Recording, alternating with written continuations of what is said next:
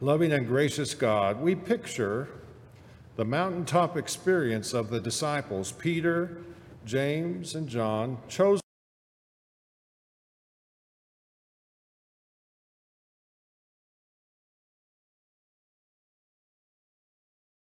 They were awed and frightened. They didn't know what to do. One of them, Peter, wanted to build special festival booths for Moses, Elijah, and Jesus, where people could come to receive healing and blessing. It would have been so easy to stay up, up on the mountain, offering healings and blessings, and never again descending to the valley below. But Jesus has work for us to do work and service in a variety of places. We are called to receive God's goodness and grace, not for ourselves alone, but to give it to others, to model it, to offer grace, offer mercy, offer forgiveness, compassion, hope, and peace. These are difficult things to do in the face of the anger and hostilities that seem to abound in the world. We hold on to the reality that we are not alone, and we give thanks. God is with us and with others. May we feel the power of God's love flooding over us, coursing through our veins, encompassing our spirit, letting God's strength, hope, and peace abide. And now let us pray together the, the Lord's Prayer. Our Father, who art in heaven, hallowed be thy name. Thy kingdom come, thy will be done, on earth as it is in heaven. Give us this day our daily bread, and forgive us our trespasses, as we forgive those who trespass against us. Lead us not into temptation, but deliver us from evil. For thine is the kingdom, the power, and the glory forever. Amen.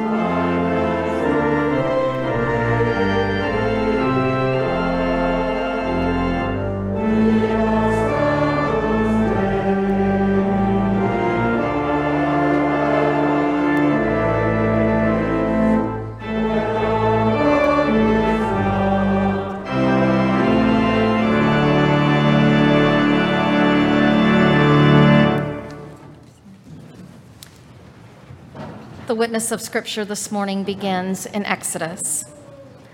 Moses came down from Mount Sinai. As he came down from the mountain with the two tablets of the covenant in his hand, Moses did not know that the skin of his face shone because he had been talking with God. When Aaron and all the Israelites saw Moses, the skin of his face was shining, and they were afraid to come near him. But Moses called to them, and Aaron and all the leaders of the congregation returned to him, and Moses spoke with them. Afterward, all the Israelites came near, and he gave them in commandment all that the Lord had spoken with him on Mount Sinai. When Moses had finished speaking with them, he put a veil on his face. But whenever Moses went in to speak before the Lord, he would take the veil off until he came out. And when he came out and told the Israelites what he had been commanded, the Israelites would see the face of Moses, that the skin of his face was shining. And Moses would put the veil on his face again until he went in to speak with the Lord. We continue from the Gospel according to Luke. Now, about eight days after these sayings, Jesus took with him Peter and John and James and went up on the mountain to pray. And while he was praying, the appearance of his face changed, and his clothes became dazzling white. Suddenly, they saw two men, Moses and Elijah, talking to him. They appeared in glory and were speaking of his departure, which he was about to accomplish at Jerusalem. Now, Peter and his companions were weighed down with sleep, but since they had stayed awake, they saw his glory and the two men who stood with him. Just as they were leaving him, Peter said to Jesus, Master, it is good for us to be here. Let us make three dwellings one for you, one for Moses, and one for Elijah, not knowing what he said. While he was saying this, a cloud came and overshadowed them, and they were terrified as they entered the cloud. Then from the cloud came a voice that said, This is my son, my chosen. Listen to him. When the voice had spoken, Jesus was found alone. And they kept silent, and in those days told no one any of the things they had seen.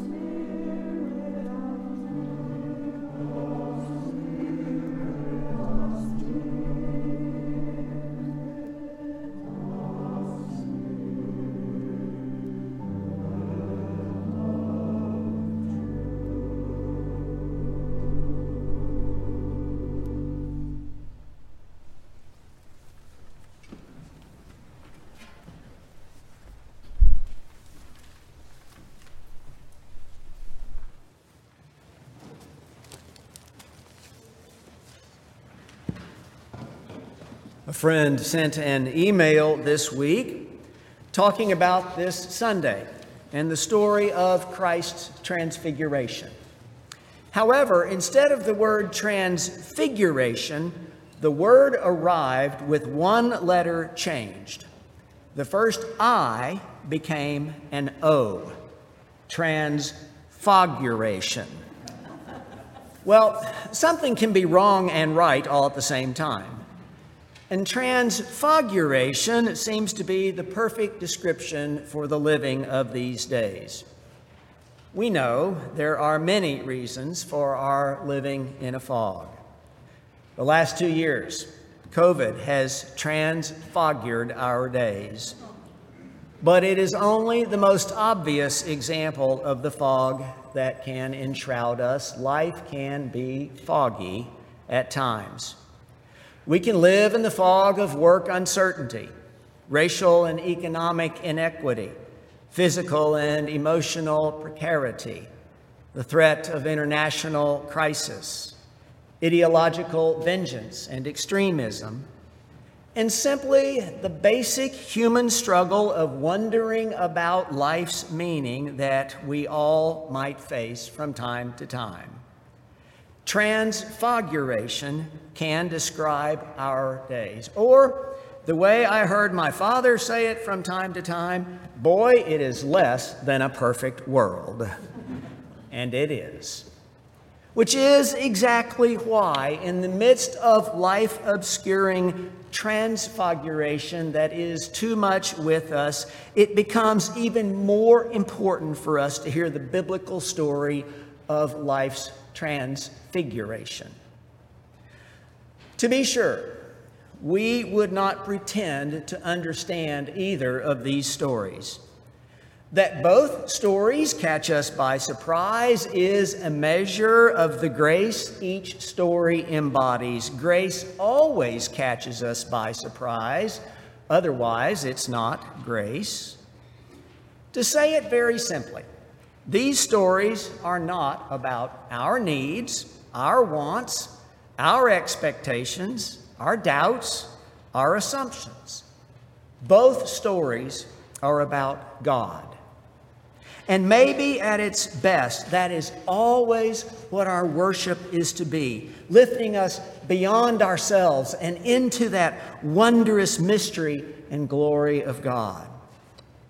Now, that does not mean there is no takeaway for a Sunday like today. It just means that to gather for the worship of God says we are willing to see our lives first and foremost in light of and in awe of God. We've heard two stories of God one from the wonder of the Hebrew Scriptures, and the other from the good news of Luke.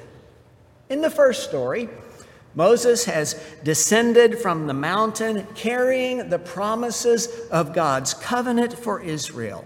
As he descends the mountain, Moses is unaware that his face shines brighter than if he had spent the entire day getting a royal spa treatment.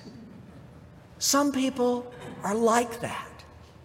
Their spirit their presence so effervescent that even if they don't see it, everybody else does. Maybe this is the fullness of faith. To be so enlightened by and with God that one is able to live beyond mirrored self focus and projected self image. Moses is aglow. So much so that he puts a veil in front of his face because the fullness of the light shining through him is more than the people can bear. It's a stunning attribution to kindness because Moses will not overwhelm the people he loves, but will bring them along gently and thoughtfully. And the other detail in the story is equally amazing, for we learn that when Moses speaks with God, he removes his veil.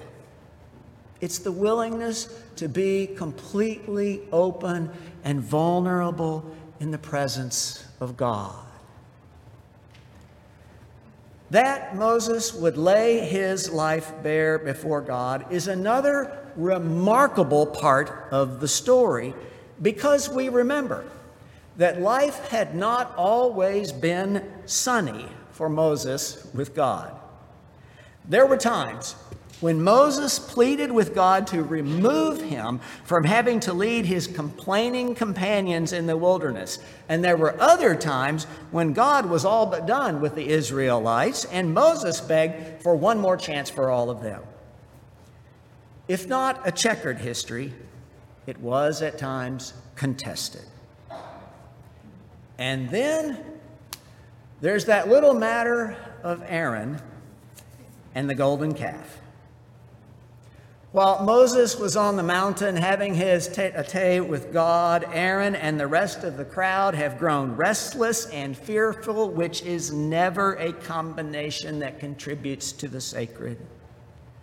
Believing that an idol of their own ilk was worth more than Moses on the mountain, they threw in their own objects of adoration and then began to worship them. It's the very opposite of living beyond mirrored self focus and projected self image, which is the most familiar idolatry still today. And that nearly tore the fabric of the covenant. To put it mildly, God and Moses were most put out because they had, in fact, been put out and yet. The surprise of the story, or to say it faithfully, the grace of the story, is that even that most glaring act of self worship did not diminish God's call to the people Israel. God's covenant call remains worship only God and nothing else. Care for the neighbor with acts of peace. Even after such deep failure, God does not relent and is ever more resolute in calling people to live beyond their idolatries, both great and small. And whose face does not shine, realizing God's deep desire for us to live God's way? The question becomes, and it's always been the question, who is changed by such a calling, by such an encounter? Oscar Romero offered this perspective. When we leave worship, we go out the way Moses descended Mount Sinai, with his face shining, with his heart brave and strong to face the world's difficulties. The other story of transfoguration become transfiguration is the gospel story from Luke. It's called the Transfiguration. The topography of transfiguration also involves a mountain, and the Bible does love the mountain moment the view, the clarity, the majesty that can transcend life's less than perfect world. Matthew, Mark, and Luke tell the story, each with a slight variation to emphasize a favored angle. Not so much ours for understanding, but much more a grace to be received. The mystery of Christ's transfiguration proclaims him in continuity with and in fulfillment of Israel's faith as figured in the presence of Moses and Elijah as it was with Moses, who brings God's covenant chiseled in words that are to be, are, that are to be taken to heart. It is Christ who embodies God's covenant chiseled in word become flesh that is the heart of our faith. Now, as would be true of anyone, the disciples then, no less than we today, don't know exactly what to say about transfiguration. But God, whose mercy is ever abiding, relieves the disciples then and disciples now from having to be wordy about it. The transfiguration is grace received, promise offered, hope inspiring, love enlivening. As it was for Moses and the Israelites, so it is for Christ and the disciples then and now. God is persistent. God is resolute in calling people to live beyond their tired visions and their sleepy spirits, which is how Luke described Peter, James, and John. So, Luke proclaims that God is neither deterred nor determined by any who might be weighed down. And that's the hope, and that's the grace of transfiguration. That we would seek to make sense or in some way appropriate these shining moments for our living is part of our faith's calling. Mystical as both these stories are, they do inform our living in ways that nothing else can. Walter Wink has written Transfiguration is living by vision. Standing four square in the midst of a broken, tortured, oppressed, starving, dehumanizing reality, yet seeing the invisible calling to it to come, behaving as if it is on the way, sustained by elements of it that have come already within and among us. In those moments, when people are healed, transformed, freed from addictions, obsessions, destructiveness, self worship, or when groups or communities or even rarely whole nations glimpse the light of the transcendent in their midst, there the new creation has come upon us. The world, for one brief moment, is transfigured, and the beyond shines in our midst. We worship to be reminded of this greatest of all graces and this deepest of all realities. Transfiguration stands in stark contrast to a world that seeks to reduce people to one dimension, a reduction that makes life more sterile, more apathetic, more brutish. The triple threat that makes it so easy to see difference as diabolic, opponents as objects, others as inhuman. Transfiguration reminds us that there is more than what we see in the other and maybe even in the self. We know far too well that life can pound the holy right out of you. But Transfiguration says, as Gerard Manley Hopkins penned, the world is charged with the grandeur of God. There lives the dearest freshness deep down things. And Frederick Buechner later wrote It was Jesus of Nazareth, all right, the man they'd tramped many a dusty mile with, whose mother and brothers they knew the one they'd seen as hungry, tired, footsore as the rest of them. But it was also the Messiah, the Christ in his glory.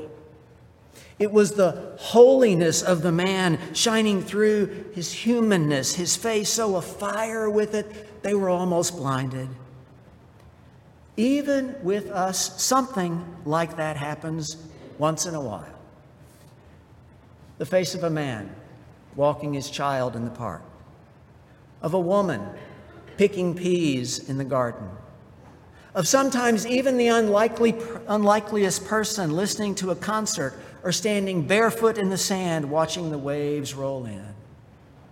Every once and so often, something so touching, so incandescent, so alive transfigures the human face that it's almost beyond bearing. The gospel, the poet, the author, the faithful proclaim even the ordinary has within it an abundance of life. It is the very light of God. And then there's this. After Peter's voice has been silenced, there's another voice from the cloud that speaks, that gives direction for the disciples. The admonition from the mountain of transfiguration is implied with the commands Moses brought down the mountain. Listen, said the voice. This is my beloved. Listen to him. And so we ponder what we listen to and how deeply it shapes us. Are we listening only to echoing chambers of ideological comforts? Are we listening only to a person whose opinion holds way too much sway in our living? Are we listening to a figure, religious or political, who has not the humility to remember we all see through a glass darkly? What are we listening to? The voice from the cloud says, Listen to my beloved.